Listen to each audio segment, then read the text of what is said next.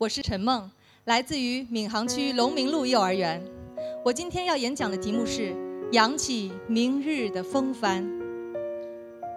教师从历史中走来，即使从孔子算起，也有两千六百多年的历史，是一个亘古的职业。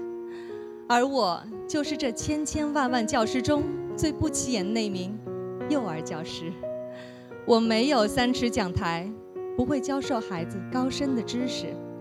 我们给予孩子的是无尽的呵护和关爱，让孩子们在爱的氛围中勇敢自信、健康成长。而今天我要讲述的就是这样一个故事。去年夏天。我们班的女孩小姨跟外公外婆去浦东八百办，下电梯的时候不慎跌倒，惨剧就这样发生了。小姨的左手臂卡进了电梯缝里，由于害怕，孩子死命地将自己的手从电梯中拽出，顿时鲜血直流，左手臂百分之七十五以上的皮肤被电梯夹伤。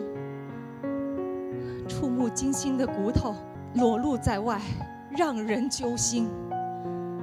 虽然缝合后的骨头和皮肤得以保存了下来，但是由于缝了一百多针，留下了丑陋的疤痕。经过三个月息的休养，小姨重新回到了幼儿园。但那个原本活泼开朗，甚至有些小唠叨的他，变得沉默寡言、暴躁易怒。意外的事故，丑陋的疤痕，给小姨幼小的心灵造成了严重的创伤。而作为代班主任，我觉得有义务及责任，帮助孩子走出心理阴影，重获自信。爱孩子，就要站在他们的角度去思考问题，亲其师。信其道，真诚地对待所有的孩子们，特别是像小姨这样的孩子。临近夏日，夏日过去后，孩子们换上了轻便的衣物，女孩们换上了漂亮的连衣裙、短袖 T 恤衫，而此时只有小姨仍然穿着她那件长袖衬衫，天气再热，她都不愿意脱下。我知道。那是他不希望同伴看到他左手臂上的疤痕呢。赞美能够给予孩子所期望的胜任感和自信心。我这样对孩子说：“宝贝儿，你真是个勇敢的女孩，经过了那么多次的修复手术都不曾叫过苦，知道吗？疤痕就是给予勇敢的孩子独一无二的特殊礼物。”临近六一。为了帮助孩子更自信地展示自我，我设计让他担任小主持人，并且让他担当童话剧《丑小鸭》的演出。在我的多次鼓励和引导下，他终于脱下了他的长袖外套，成功饰演了丑小鸭。我永远记得那一天，那一幕。